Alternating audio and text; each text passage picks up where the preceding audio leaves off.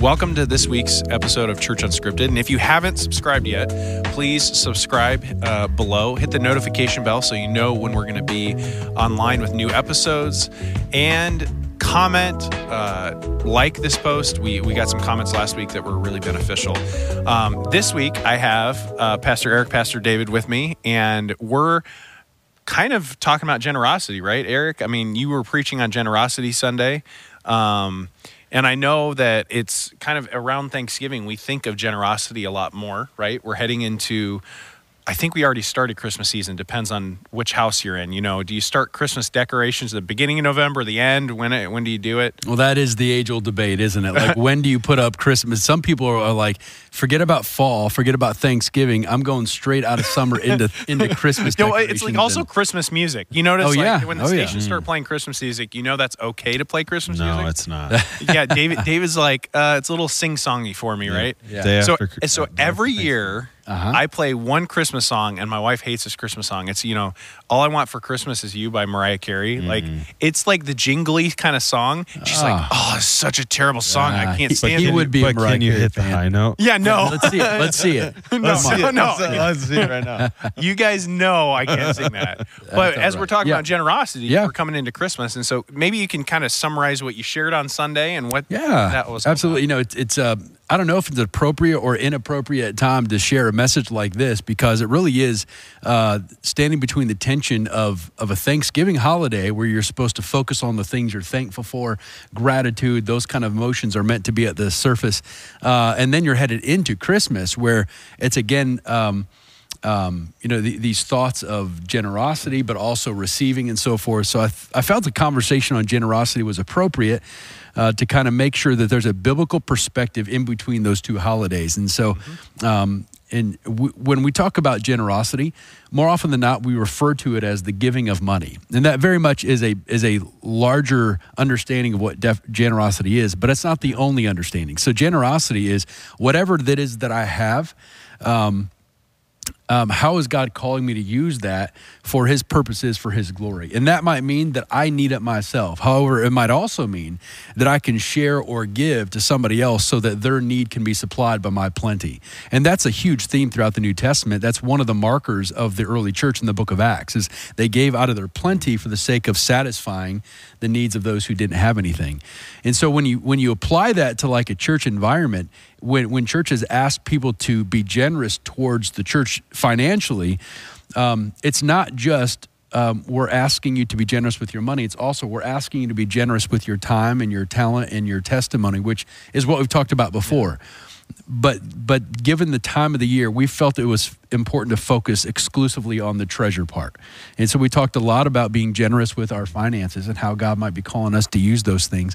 And what we did is we kind of broke down generosity into different types of givers. There's the people who never give, and there's always two sides of the coin to that those who won't give or cannot give. Uh, there's the tippers, the tithers, the investors, and then those who operate on a uh, God owns it all kind of mentality.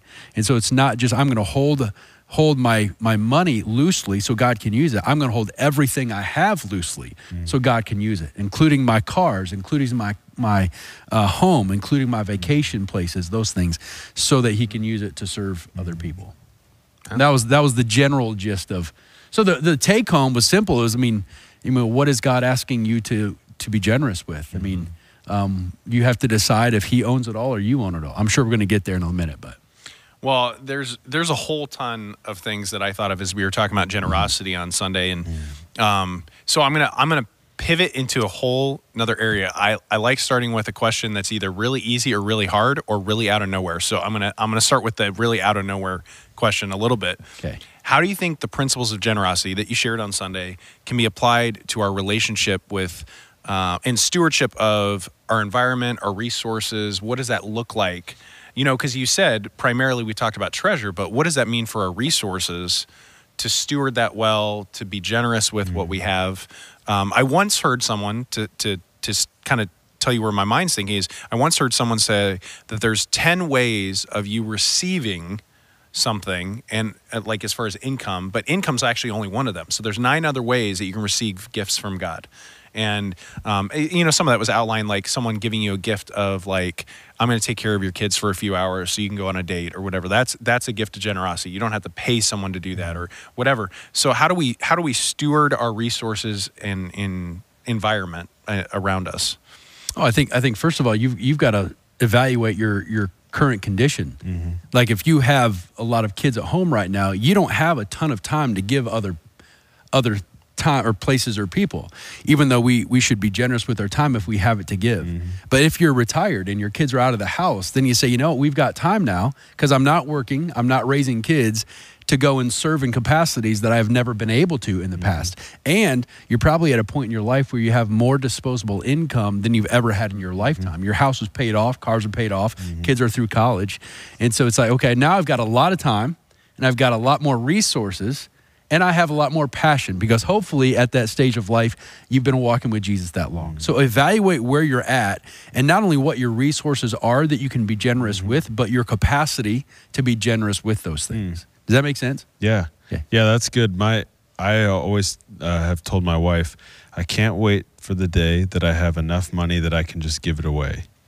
But realistically, that's probably not going to happen.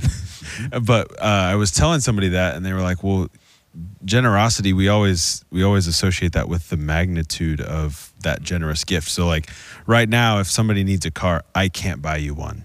I want to buy you one. Mm-hmm. I just don't have the means to do that. But what I can do is give you a ride, or I can, you know, there are things that I can do. And so I've had to shift my perspective to doing this in the way that, like, the the generosity that I can give is not a great magnitude in the in the scheme of, in the grand scheme of things. But looking at what we do have and using that, okay, so I have a camera.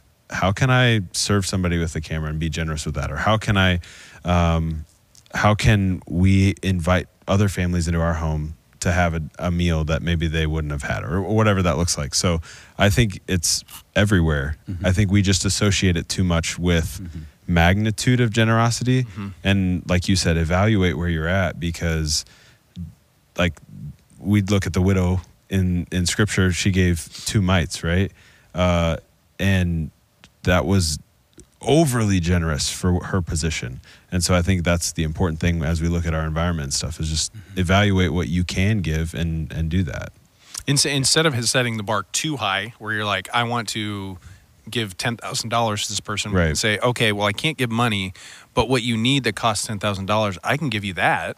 I can work on that, or I can mow a lawn, or I can do something for a widow, maybe, or someone in need in our our community. yeah Um, I think that's really important. It- it- sometimes we get lost in the dollars and cents, like the spreadsheet sense, and you're like, oh, I don't have any money in my budget to give to church, or I don't have any money in my budget to be generous with others. Um, and the reality is, I think we have a lot more than we really realize. Um, and there's many times there's things that we have or have collected over the years, possessions that we can use for others um, to benefit others. Yeah. Um, can you guys share uh, maybe a personal experience of a time where you were challenged to give sacrificially and how it impacted your life and your faith? Yeah, I, I can give you those. can I give you an example of where I was challenged to give and I didn't? Yeah, that's And- great and- too. I mean, that yeah. great opportunity to be like we're we're real people too, right? Ab- absolutely. There was there was a challenge that was given. Um, this was not here at Brookside Church. This was at a church that we attended while we were in seminary. And you know, when you're in seminary, newly married, I mean, you just have tons of money to just fly away, right? Right. Um, and so, but there was a challenge to to give to a certain cause and vision of the church, and it was something that w- we would love to have been a part of. And so um, I do remember that was a year where we received uh, a gift from family that was a little bit larger for a Christmas or birthday or something like that. And it wasn't a ton, but I thought, you know what? I do have a little extra I could give to this so that I can be a part of what God's doing at this church that we love. Um, and I decided not to because I already had plans for that. And I don't know, you could debate on whether that was a right decision or not, or whether it was a, whether I was being disobedient or not. But I have wondered ever since then, you know what, even though it might have been a small gift, um, was that an opportunity for me to be faithful with what I had in my hand, not what I didn't have that some other people did have, but what I did have, um, and I and I simply decided not to follow through on being faithful with that, and that that's kind of stuck with me ever since then. Well, you know, I heard a similar similar person talking about how everything you've been given is a gift, right? We believe it's mm-hmm. all God's, and so if you're given a gift, say of a thousand dollars, you should give as a result of that, whether you believe in like tithe 10% or whatever, but you should give as a result of even your gifts. And some people are like, well, that's not income. Right. You know, but the reality is, no, it was given to you by God. Isn't that still the same, like, Yeah. same same thing? I don't know how you tithe half of a freezer when someone gives you a freezer or something. Yeah. You know what I'm saying? Like, Right, right, right. um, well, I estimate the cost of this at Yeah, a garage no, sale. You know, like, how do you figure that out? But No, you don't. One one of the things that happened to my family not too long ago, we were very, very humbled by it. Uh, there was a lady in our church who um, didn't have much at all. And she came across something of what she would consider a windfall. And it wasn't a huge windfall, but for her condition, it was a windfall. You know what she wanted to do? She not only gave a portion of that to the church she was serving in, but she drove up from two hours away on the way, she stopped at a grocery store. I think it was Aldi's. And she picked out just a whole bunch of snacks and trinkets and stuff. And then she comes into our house, sits down at our kitchen table, and is beaming over the privilege of giving my kids these snacks and these little trinkets. and I mean, they wouldn't be a whole lot to, I mean, they wouldn't mean much to anybody, right? You can just go buy a snack wherever you want to. But for her, she had the opportunity with this small windfall to just bless us. Mm. And I thought, whoa, that was really cool. And so I think that is that is a, a great image of generosity, even though the amount or the magnitude of it wasn't huge. Yeah. But in terms of her faithfulness and desire to serve, that was big. Yeah. That was a big deal. Absolutely. Yeah. Uh, I I was thinking of. I'm trying to think of one. Um, I think the most recent one that we have uh, have seen is uh, our basement exploded. I mean, not exploded, but we had a lot of work done to it. Right. We got to work on his we, language. We've got, yeah. it exploded. it felt like it exploded. was there a was there a bathroom down no, there? Like, what no, no, no. The walls, you know, they're just caving in. But uh, so we we had to take on essentially it's a second mortgage almost, right? Um, and that was right around the time of day of giving last year, and we had we had both agreed to give an amount to the church for day of giving, um, and then we got the news on the basement and it was again it was one of those where it's like well that's going to be a lot of money. I don't know if we should give that to the church. And we we did and it wasn't an easy gift. I, I would say that's the hardest gift i've ever given. Um, but to see the I know you're not supposed to give to get, you know, that's this is not a prosperity thing, but to see the blessing that we've received from our church and from the people around us as I wouldn't say it's as a result of that gift, but it, it feels like it's connected in some way. And so I would say like it it is kind of cool to give in those moments where you're like, I don't really have any money to give, but I feel like I'm being called to do it and do it and just see what happens. Um, and the Lord has been faithful to provide. So why wouldn't I give, you know? I uh, I think of there was a there was a giving campaign to get rid of a, uh, a mortgage. We just recently did that here at Brookside, but I've been part of those before, and it never really got me really passionate because I was just like, okay, it's a mortgage. I've got a mortgage. Why am I going to pay more of the church's mortgage? Someone someone decided to get this mortgage, right? Everyone thinks about this. Mortgage was before my time, Yeah. you know, or whatever. And um, I just remember thinking that there was a situation where we had been given some money. It wasn't really a lot. Like, you know, it's like everything's a windfall when you're not usually given money, you know, like, and I thought, yeah, we don't need this. And then I just wrote a check for the whole amount. And I thought to myself, I'm like, am I crazy? Like later I was like, am I crazy? And then I realized when it all came out, cause you know, as pastor and we're looking at numbers. I'm like, I just gave like 10% of this offering for this thing. And I'm like, like, wait a second, was that too much? Because I know there's people that make a lot more money than I do as the pastor here. What does this look like? And I remember thinking like, that's what it was. That's not what it was about. It was about the fact that I was like, we need to do this. And, and I talked with my wife, and she's like, I don't see why not. And she doesn't really have the same um, I guess pressure I'd feel for like, okay, I need to provide, I need to make sure we pay our bills and stuff.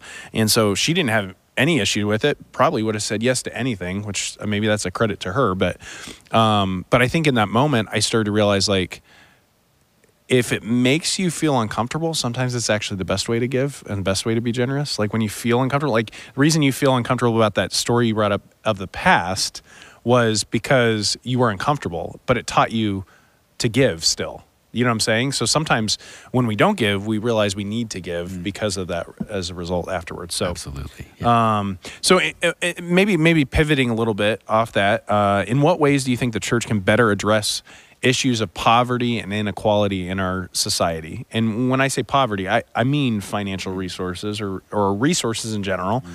Is there ways that the church can address that better? I mean, through generosity.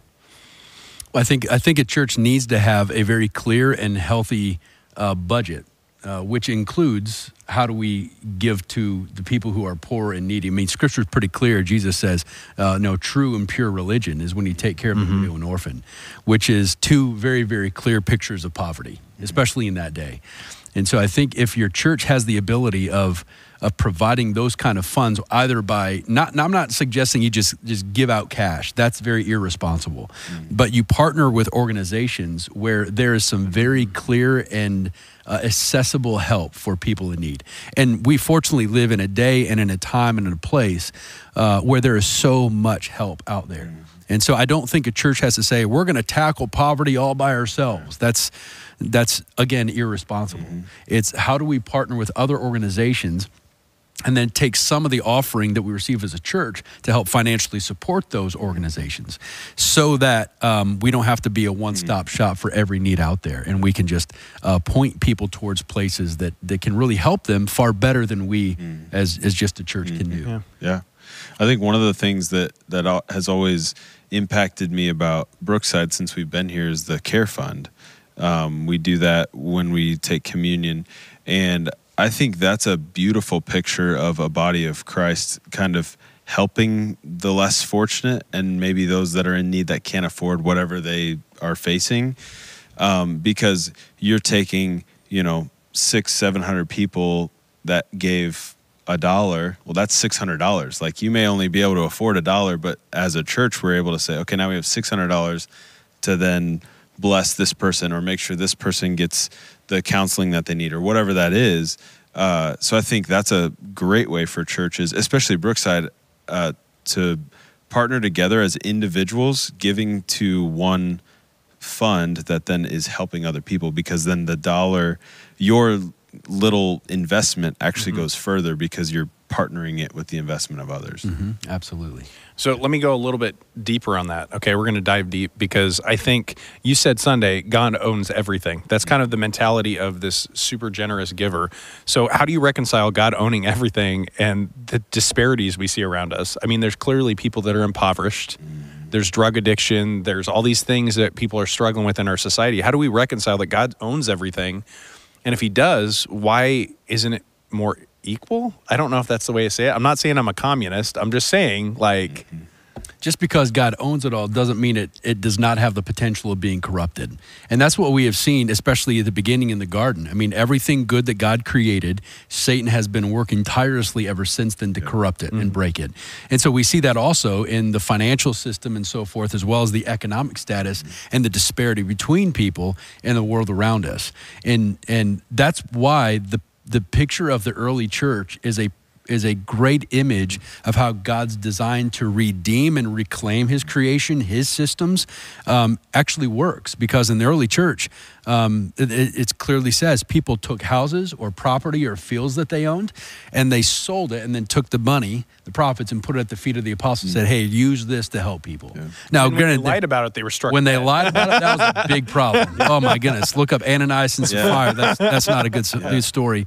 But I think I think what God is saying is, I do own it all, mm. and the way that I'm going to redeem the world and my created order that Satan has corrupted mm. is by the willing and free generosity of the church. Mm. So, over time, if the economy, if the society around us becomes even more disparaging in terms of poverty and wealth, then that really is something of an indictment on the church for not um, um, in a sense, managing the resources He's given us well enough so that we can use them for our needs as well, but then also help other people in need Yeah. um, as much as we can.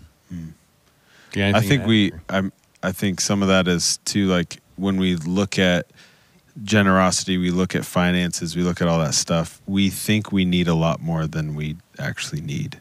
And so that that hinders us from being able to help other people to look out because in the early church they're looking to get food on the table and shelter over their heads now we're looking to get the newest car the newest gaming system the newest phone the new you know all the things that bring you status um, and so it, it does make it harder to live in this society with the actual just basic needs because we don't live around that.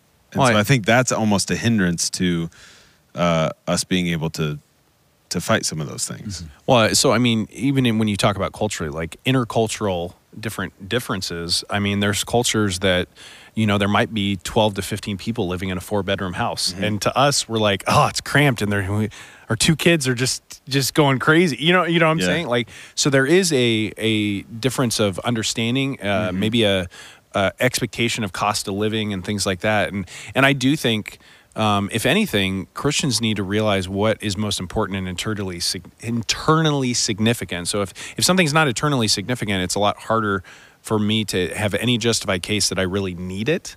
Um, yes, it is significant that we have clothes on our back, that we have shelter. You know, I'm not saying that. I'm just Right. saying I think there is a lot more things. Maybe it's the uh, that we need three boats instead of two boats. I don't know. Like I mean, those kind of things. But John John Wesley is famous for quote for a quote, and he said um, he encouraged his followers, you know, earn all the money that you can earn, and save all the money you can save, so that you can give all the money you can give. And so he, I mean, Jesus is not against hard work. He's not against growing your wealth. Right, right. He's not against your 401k. What he's saying is, the larger the 401k you have, the more you're actually able to be generous. Yeah. And the harder you work, Yep. um, the more money you make, you can actually have a bigger impact on people. So he's not saying the church needs to be destitute. right, right. That's not scriptural. That's it's Yeah. you need. I mean, if I have a bigger nest egg, now I have a longer opportunity to be Right. generous with it. Yeah. And to care for the other people within that body. Yeah. I think that's the thing is we just need to be looking out for the good of others Mm-hmm. more than we're looking for ourselves. Well, it's really, you know, I think this, the core of generosity is really seeing a need, meeting a need in some ways. And that's even what the church does. So when you give to the church, we're meeting a need in our community, a spiritual need, maybe, maybe uh, an emotional need, maybe a community need, whatever it might be, but it's still a need. And sometimes I think we, uh, delegate that. I mean, I, I wasn't planning on talking about this, but I think this is important. We delegate our generosity. So we say, okay, if I if I give to the church or if I show up on Sunday mornings, then the rest of the week I don't really need to be generous. So what would you say to someone that says, "Well, I'm already generous enough, Pastor Eric. I don't know what else you, you can have me do." Like I don't know Yeah, what else. generosity can't be compartmentalized. You can't say it's for this time, place, and day only. It's it's a lifestyle. So generosity is never meant to be a moment or an event. It's meant to be this is the way that my faith is expressed in my everyday life. And so generosity might look different on Sunday as it does on Monday, but it's still generosity. Hmm. So so it's not something we do; it's who we are. Absolutely. Okay, That- okay. that's that's why when um, I might have even referenced it. I think I did. It says, yeah, I did. It says, "For God loves a cheerful giver." Mm-hmm. He doesn't say God loves it when you cheerfully give. Mm. He says He defines the person as a giver. So God loves a mm-hmm. cheerful giver. It's kind of the way that mm-hmm. you're being identified. Hmm. So let's pivot a little bit because one of the things that people get accused of is like some type of prosperity gospel when they talk about money, right? So, how would you respond to the criticism that churches often focus too much on money or material possessions? Because you mentioned that John Wesley quote, and I mean, someone could misuse that and say, well, God says you are going to be rich if you pray more and give more, right? And so, what, what would you say to someone like that? I mean, both of you, I, I think this is an important topic. Mm-hmm. I, I don't know. That's a good question. I I guess I was just thinking about like the the idea of the prosperity gospel and the things like that. And I think what happens when you're generous, when you have more and you give more, you recognize. Um, I don't. I don't know. I feel more aware of needs when I'm generous. So it when I'm not giving to get something, I'm giving because I see something that's perhaps breaking my heart or something that's not right and I want to give to that. I'm not giving to that thing so that I have more possessions in my like so that somebody would give to me. Uh, and so I think it, a lot of it is the heart that we approach generosity with. Absolutely. Yeah. Yeah, I guess that's I mean, you, you, you can't avoid it. I mean, generosity is a primary theme throughout all of Scripture, Old and New Testament. And if you want to get specific on money, I mean, there are people who would say that there are two over two thousand verses uh, that at least reference money or possessions if it's not directly related to it. And so, if, if you're going to That's preach, pretty significant, though, Eric. Oh, I mean, over huge. 2,000 verses, yeah. It's you. I mean, if, if you're going to preach through Scripture uh, and you avoid resources, money, generosity, there's not much Scripture left to be preached on.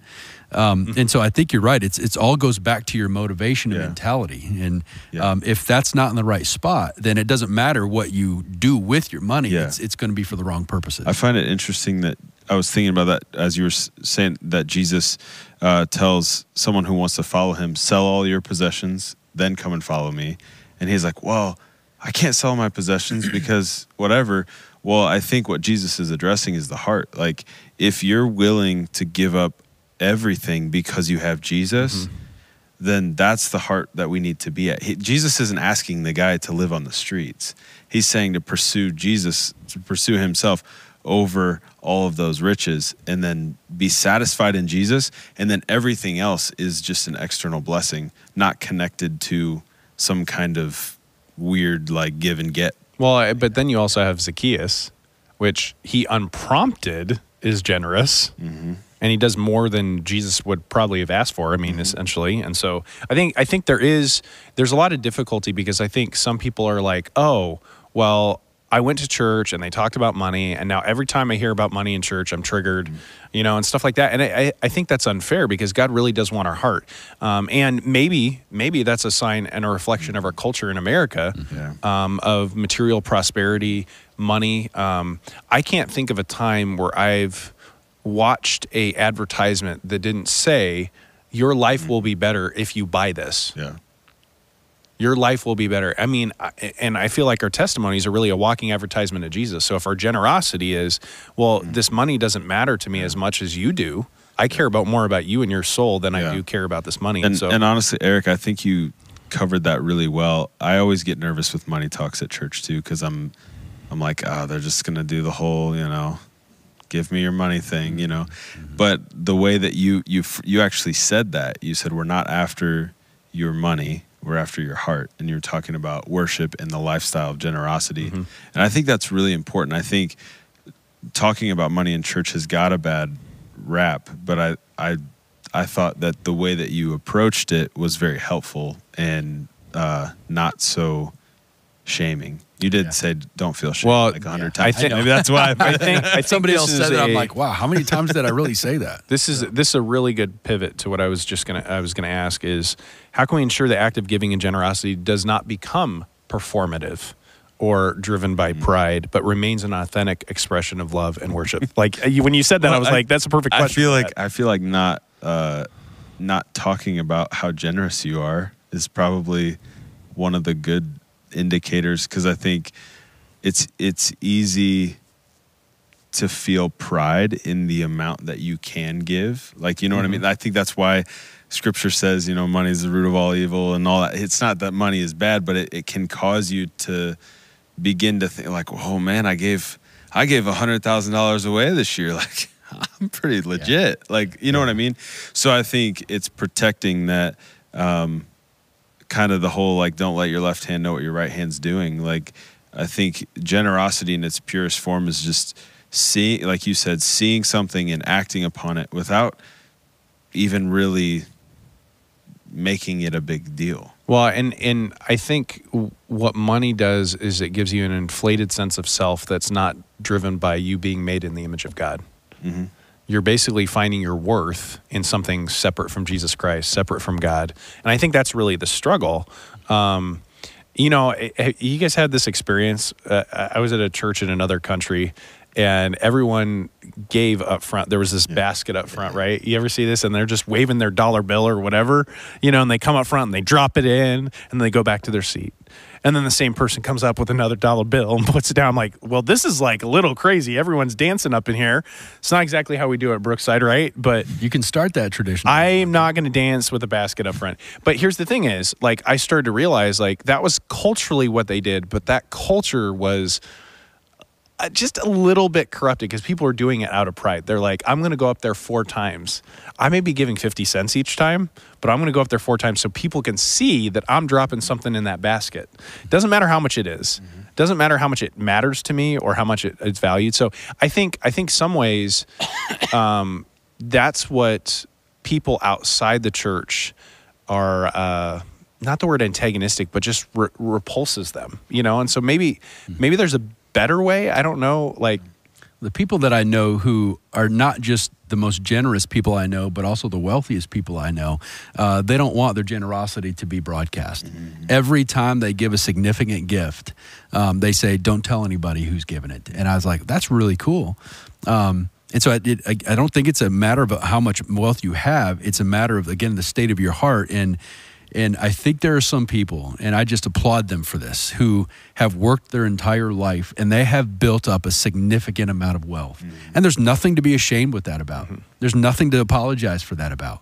But they're at a point now where they recognize God has led them into a season where they have the capacity of being extremely generous. Mm-hmm. And they are now looking for the opportunity because, like you and me, like us, we're like, that'd be great if we could just say, here's a $10,000 Yeah. check, take it, you know? And now they're at a place they can do that. Mm. And they relish the privilege of being generous. Mm. And I think I think God is so proud of them again not because mm-hmm. of the amount they're giving, but because they are embracing this call mm. on their life in this season Yeah. to to be extremely generous in ways that so many other people can't be. Yeah. And that's just a cool thing to Yeah. see. And so I don't want anybody who has any kind of wealth watching this or Yeah. listening to this in any way feel shamed for being wealthy. Right. That is a gift that God has given them. And the Bible says it's the God who gives people the ability to build wealth. Mm. And if he's given you the ability to be wealthy, then don't get arrogant about it. Hmm. Don't again Well, have but the there's nothing to be superiority ashamed comp- of, yeah. Absolutely. But say, all right, God, if you've given me this ability, then present to me the opportunities hmm. so that I see them and say, all right, I'm going to be faithful hmm. and I'm going to drop more generosity in that area than most other people can. so, I, I think of the story. This this person's not a believer, but he still lives in the same house he bought in the '60s. Do you guys know who I'm talking about? Warren Buffett. Mm-hmm. He lives in Omaha. He lives in this older house. I think when he bought it, it was hundred thousand dollars, which was a lot in the '60s. But he still lives in the same house. Has not done much with it. Nothing. He had to put in a gate, I think, because people kept trying to come to his house, right? But now he's worth what, 120 billion, 100. I, I mean, the guy's worth. He could buy the land on a thousand hills. You know, you know.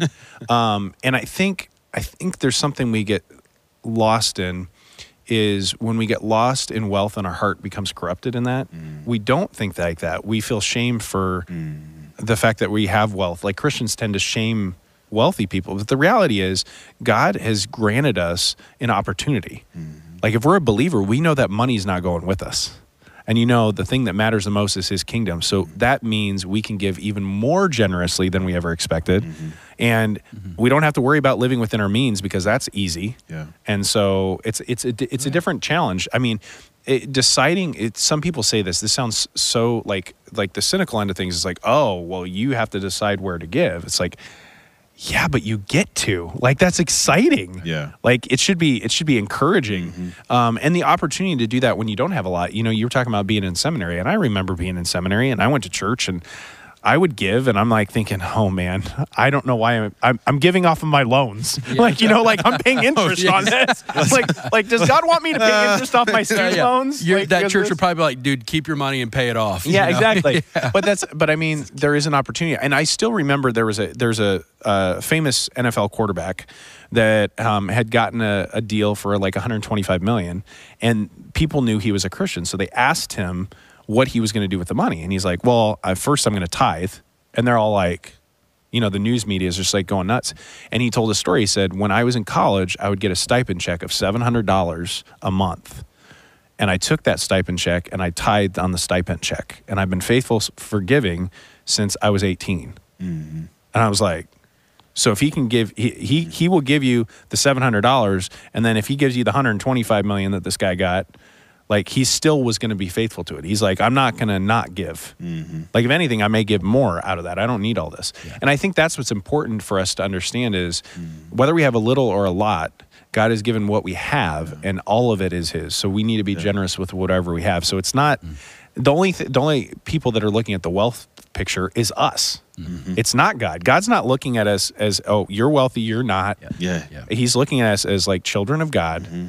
That He wants to have genuine, genuinely pursue Him mm. with generosity. So Yeah. I think it's I really was important. thinking one of the like some of the most wealthy people I know have the most humble beginnings, right? Like I feel like that's the that's the story of most wealthy people is like they came from nothing and now they have everything. And so I think it's important on our journey whether we're when whether we have nothing or we have a lot to just remember the to remember like you were saying like tithing on the on the stipend check like to carry that heart through and to constantly just check yourself on if I had a if I had 125 million dollars would I give off of that or would I grab it and I think it's just Right. keeping your heart in check and really Yeah. kind of thinking through that I think we forget the fact that that what really propelled the gospel, you know, beginning with Jesus' ministry through the book of Acts and into the New Testament church and beyond.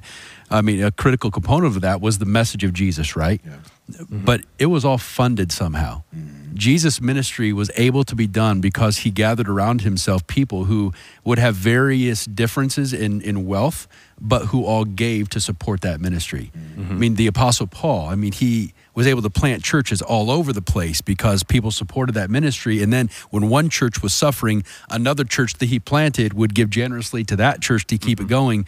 Uh, and, and the gospel moves on the gener- not just on the message, Yeah. it moves on the generosity of the people to make it happen. Yeah. Um, and there's, I mean, so many of the significant names that we have read in Scripture were wealthy people. Not so that we can say, "Ah, I got to be wealthy like them, but to show that God gives people the gift of, of wealth so that they can be. I mean, King David, I met, read it this week.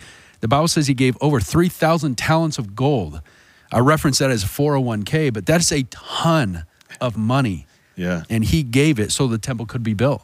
Uh, Ananias and um, yeah, not Ananias Sapphira, Priscilla and Aquila in the New Testament. Yeah. they partnered up with Paul, and they were wealthy. They supported him, um, and there was a church that met in their house.